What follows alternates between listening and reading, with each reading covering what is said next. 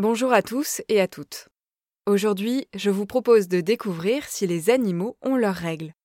La majorité des femelles mammifères a un utérus dans lequel le ou les embryons s'implantent et se développent jusqu'à leur naissance. La fécondité des femelles mammifères fonctionne par cycle.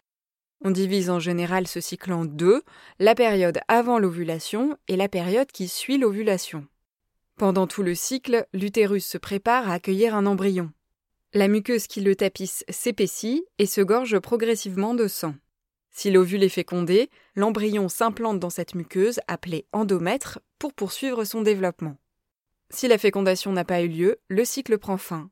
L'endomètre se modifie pour revenir à sa structure initiale, prêt à recommencer un nouveau cycle. Chez certains mammifères, ce retour de l'endomètre à sa structure initiale donne lieu à des règles. Les tissus de la couche supérieure de l'endomètre sont évacués dans un mélange de sang et d'eau qui s'écoule par le vagin. Mais les règles sont une exception chez les mammifères. Seuls les humains, quelques primates comme les gorilles, les chimpanzés et les orang-outans, quelques espèces de chauves-souris et une seule espèce de musaraigne sont concernés.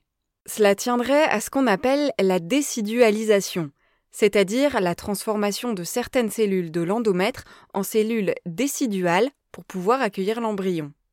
Chez les mammifères qui ont des règles, ce processus a lieu dès la fin du cycle, que l'ovule ait été fécondé ou non. À ce moment-là, s'il n'y a pas eu de fécondation, l'endomètre a subi une transformation trop avancée pour pouvoir revenir en arrière et se modifier sans écoulement de sang. Chez les autres mammifères, le développement de l'endomètre en un nid accueillant ne se finalise qu'une fois que la fécondation a bien eu lieu. Si ça n'est pas le cas, l'endomètre se modifie sans que du sang s'écoule. Il perd tout simplement en épaisseur et en vascularisation. Sachez également que les écoulements de sang que l'on observe chez les chiennes ne sont pas des règles. Ils sont issus du vagin de l'animal et non de son utérus et marquent le début de sa période de fertilité, deux fois par an.